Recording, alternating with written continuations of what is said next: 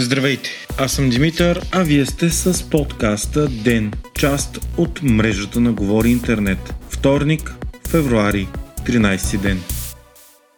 България и САЩ подписаха вчера споразумение за стратегическо партньорство в сферата на ядрената енергетика. В него се включва изграждане на два нови енергийни блока на АЕЦ Козудуи, но сътрудничеството не се изчерпва само с този проект. Споразумението бе подписано от помощник секретаря на Министерството на енергетиката на САЩ Андрю Уайт, който отговаря за ядрената енергетика и от министра на енергетиката на България Румен Радев. В края на миналата година българският парламент взе решение за строеж по американска технология на 7 и 8 блок на АЕЦ Козлодуй. Двата блока, които ще бъдат построени от американска компания, трябва да се въведат в експлоатация до края на 2034 година. Министър Радев каза, че цената им ще бъде около 14 милиарда, без да уточнява дали става въпрос за евро или долари. Партньорството в тази сфера между САЩ и България, освен за АЕЦ Козлодуй, ще се изразява и в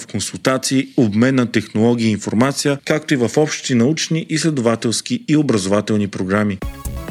Въпреки подписаното споразумение между правителството и представителите на фермерските организации, редица земеделци у нас продължават да се несъгласни с договора и да протестират. Много пътища в страната продължават да са блокирани, а днес фермерите протестираха и в София с искане на оставките на премиера и министъра на земеделието. Те блокираха и част от центъра на столицата. Вчера някои от представителите на сектора подписаха споразумение с кабинета за изплащане на компенсации заради вноса от Украина, както и за законодателни промени. Много други организации в сектора обаче са недоволни от това. Сега е предвидено малките фермерски стопанства да получават помощи в размер на 20 лева на декар, средните 10 лева, а големите по 5 лева. Това устройва зърнопроизводителите, но не и земеделци, които произвеждат месо, мляко, плодове и зеленчуци. Те искат 432 милиона лева помощи заради последиците от войната в Украина, вместо предвидените сега 150 милиона лева, като ставката да не зависи от това колко е голяма земята им.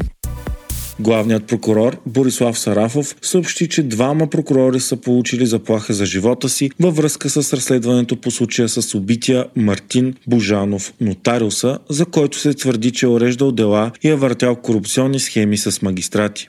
Единият от тях е получил патрон в почтенската си котия, а другият е открил кръст от клонки пред ходната врата на дома си. Така заплашените прокурори вече става четирима. В началото на февруари стана ясно, че други двама вече са с поставена охрана заради убийството на Божанов и разследвания свързани с него. Сенатът на САЩ след месеци обсъждания, отегляния и промени на проекта одобри пакет за 95,34 милиарда долара за помощ за Украина, Израел и Тайван. Това е ключова стъпка към окончателното му приемане, но за да бъде отпусната помощта, освен от Сената, тя трябва да бъде гласувана и от долната камара Конгреса и подписана от президента. Сега проектът ще бъде изпратен в Конгреса, но съдбата му там е неясна. Председателят на долната камара Майк Джонсън предупреди по-рано през февруари, че споразумението трябва да се смята за мъртво родено и се предполага, че републиканското мнозинство няма да гласува за него. Първоначално републиканците обвързаха помощта, която е най-вече за Украина, с отпускане на средства за охрана на границата на Мексико. След месеци преговори те получиха исканото от демократите, но в последния момент се оттеглиха от него заради искане на своя лидер Доналд Тръмп. На 60 милиарда долара от проекта са предназначени за Киев. Помощта е от ключово значение за оцеляването на Украина заради все по-голямата и липса на боеприпаси и оръжия, с които да отблъсква атаките на Русия.